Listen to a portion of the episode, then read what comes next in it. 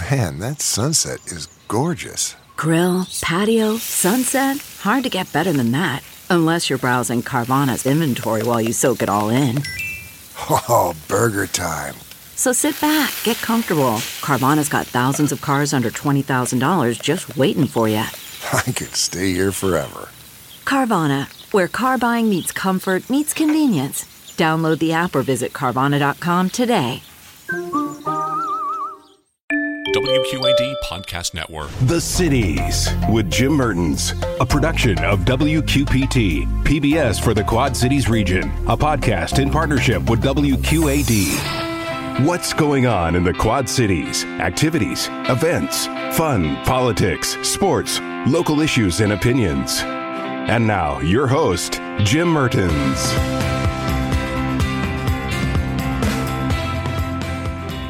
I'm Jim Mertens, and this is the Cities Back to School. The last two years have proven to be incredibly difficult for administrators, teachers, staff, parents, students alike. The Rock Island Milan District has the unenviable position of being the first district in the cities to start the school year. And we talked with Superintendent Dr. Reginald Lawrence about the planning and let's be honest, the possible change in plans that the district could face. Are you ready for Monday? We are ready, uh, Jim. We had a great opening day today at our Rocky Stadium with all of our staff. The weather worked out for us, so we are excited and we are ready to start on Monday. So, what should parents and students do on Monday? I mean, how, how do they prepare for that first day? Well, uh, as we said before in a letter that went out earlier this week for our elementary parents, uh, it's mask required in our elementary school. So, we'd ask that you send your children to school with their masks on. Of course, we will, you know, have those uh, extra ones to supply to families. Um, we just want you to get to school, and we will get you to where you're supposed to be. I know lots of people are worried about which door do I go in and which class do I start with and such. So at the elementary schools, that's set. And then uh, for our junior high and high schools, uh, where most of our students are 12 and older, um, their mask recommended at this time. We still strongly, strongly encourage uh, unmat or uh, unvaccinated uh, students to wear masks. Um, we know that we have a number of individuals who are vaccinated, and we're going to continue to monitor things uh, for them. But we really want them to, again, if you know, if you're not uh, first day, come to school. If you're not vac- vaccinated, please wear masks. Um, and we're going to you know, get them to where they need to be as well at the junior high and high school levels. I know the first day of school is your favorite day. You love being out there greeting the students as they come in. Used to be fist bumps and all that. What, what do you plan for Monday? Well, uh, we're going to be at Thomas Jefferson Elementary School. We got to get back to the tradition. So I try to pick a different school every year. We're going to start at Thomas Jefferson. We're going to roll out the red carpet. Uh, my team, my cabinet, and some board members and such will be there to welcome our students back. We're going to have some pom poms and maybe some some uh, noise rattlers or what have you. Uh, but again, I won't be able to give the hugs. I won't be able to give the handshakes. But we want everyone to know that getting back to school is so important, and the first day of school is the start to a new school year. So we're excited about it. And let's be honest, pom poms are pretty important too. Oh yes, that's right. Shake the pom poms. Tell me about the state's changing mandate and the CDC. I shouldn't say mandate, but recommendations right now, where they believe that everyone, whether you're vaccinated or not, should wear a mask. Is that going to factor into any decision making you make in the days ahead? Well, you know, that, that's been a real tough decision, not just for me, but all my um, surrounding superintendent colleagues. We've been going back and forth, talking to each other, trying to see what changes might come up and there's a change every week it seems. You know one minute the cdc said that if you're vaccinated you know you, you don't have to wear a mask and now just yesterday they came back and said that it's strongly recommended that you do. Uh, for us you know we try to also look at what's happening in our area. You know we've been looking at the county and regional data. We know that there are spots all around illinois that are beginning to increase. Uh, and, and so for us it means right now we're going to uh, we're going to stay the steady course. Uh, elementary starting mask required junior high and high coming in mask recommended. We're going to monitor what happens in our area, uh, in our school buildings, and then we're going to pivot as necessary. You know, I put it out there with families that, um, you know, if be be ready for a change, be fluid. If we have to change after a week of school and go to, you know, a full mask mandate, and that's best for us, then we'll do that. But for right now, we're going to try and stay the course. Uh, we know a number of families and individuals have been vaccinated.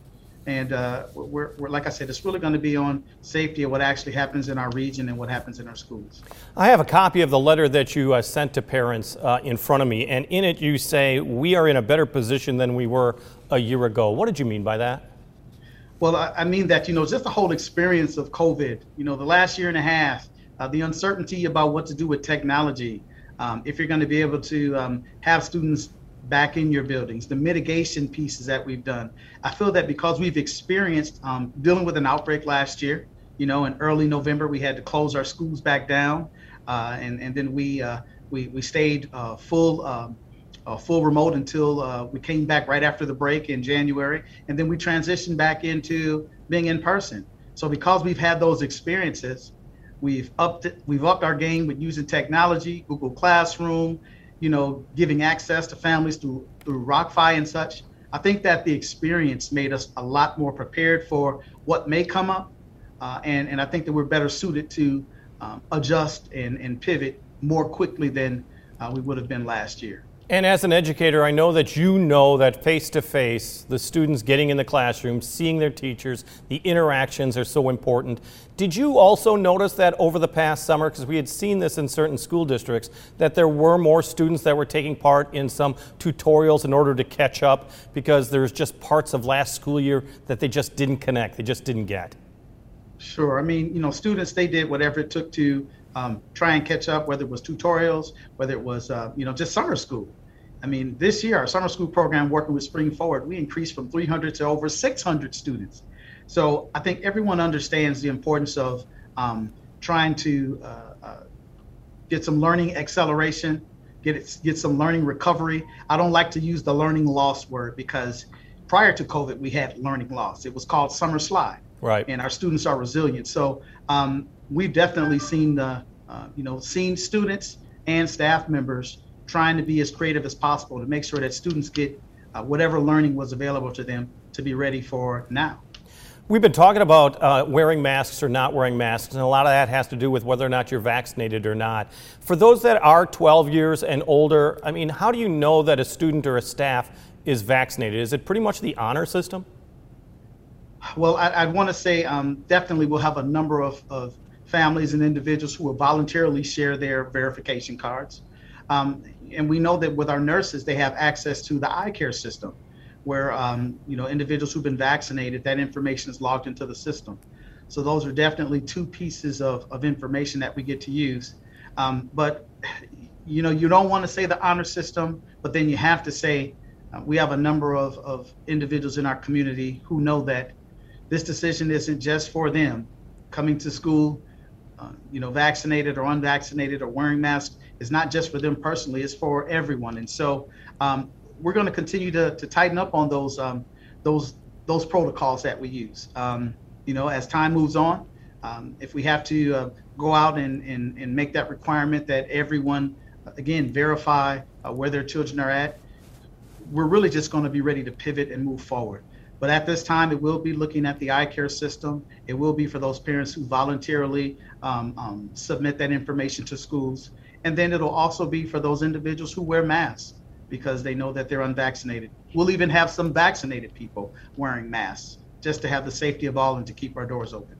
And you have seen a bit of a pushback as far as the masks are concerned because schools are just a part of the society. If society sees it, the school system's going to see it. And you did a, uh, uh, a district wide survey where I believe you got about 1,000 parents who participated. More than 60% said they don't want mandatory masks, they want it to be up to their discretion. Sure. We wanted to just try and get a pulse of our community. I mean, this is definitely a, a decision where oftentimes we get survey information to try and see where the majority is at and if we're going to go you know uh, go that route. But this was really to try and get um, just a pulse of our community. Uh, we know how important this this uh, you know this topic is. And uh, again you, you, know we didn't know what to expect. We didn't know if it was going to be 50-50 or what in our district. I know some of my surrounding colleagues um, it's been totally different depending on your your school community and such but uh, 61% of that thousand uh, said that they wanted mask optional. 38% said that they wanted uh, uh mask required. And uh, again, we just know that we're going to have parents and families on both sides of that topic um, throughout this school year. We've been talking about what people physically can do, but the school district, Rock Island Milan, is also doing uh, stuff mechanically as well. I mean, you're, you're going to do more intensive or continued cleaning, but also you're going to be keeping an eye on the ventilation system at the schools as well. Right. I mean, we've we've definitely been uh, we've we've updated uh, uh, our systems with respect to you know the uh, filters and making sure that they've been cleaned. You know, we're spending. Thank goodness we've had. I, I guess it's uh, American Rescue Plan dollars. It's changed its name. It's either ARP or it's ESSER funds or it's CARES funds. But um, knowing that we're using uh, a lot of that money to actually go in and um, update our uh, our rooftop units, our uni, uh, univents, our air handling systems. Um, so we're, we're definitely putting those dollars for that use. Um, but of course, you know, the mitigation strategies that we've tried to use throughout the year, uh, you know, with hand cleaning, with uh, uh, additional cleaning, um, you know, social distancing as much as possible. Um, we know nothing's perfect. We know, you know, um, individuals will say, hey, you know, this is airborne or it's droplet borne or what have you. And we know that we're going to have to monitor this every day in every one of our buildings and notify our families and the local health departments about where we're at. So there's really no perfect science to it. And last year also was the first year that you really tested the ability to pull off extracurricular activities and athletic events in the midst of a waning pandemic. Are there going to be changes in those areas this year? Well, right now we're still following those guidelines of being in phase five. Uh, Governor Pritzker's, uh, you, you, know, uh, information. And right now, outside uh, events, you know, I don't think that there's a capacity or what have you. So we're going to be playing that by year But right now we are um, we're open five days a week. Academics are back, athletics are back, extracurriculars are back. Um, we want our, our students and families back in school, but we're going to um, be cautiously, uh, um, you know, cautious in our actions, making sure that we're looking at the the county and and um, um, regional uh, metrics and data and communicating with our um, our local health departments, doing our part to do what we can, vaccination clinics and such. Uh, we want to keep our doors open all year, and, and that's going to be our goal. As you know, Rock Island Milan is the guinea pig, the first district in the area to open.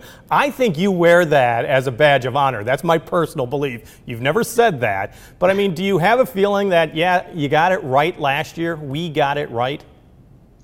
Um, well, I, I, would say that I think we got it right. Uh, I have a lot of my colleagues that, you know, again, we talk as superintendents. They, they gave me kudos and said, you know, again, the decision was right. But it wasn't so much about making the right decision because in any given second, you can make a decision that's not right and, and doesn't go the right way.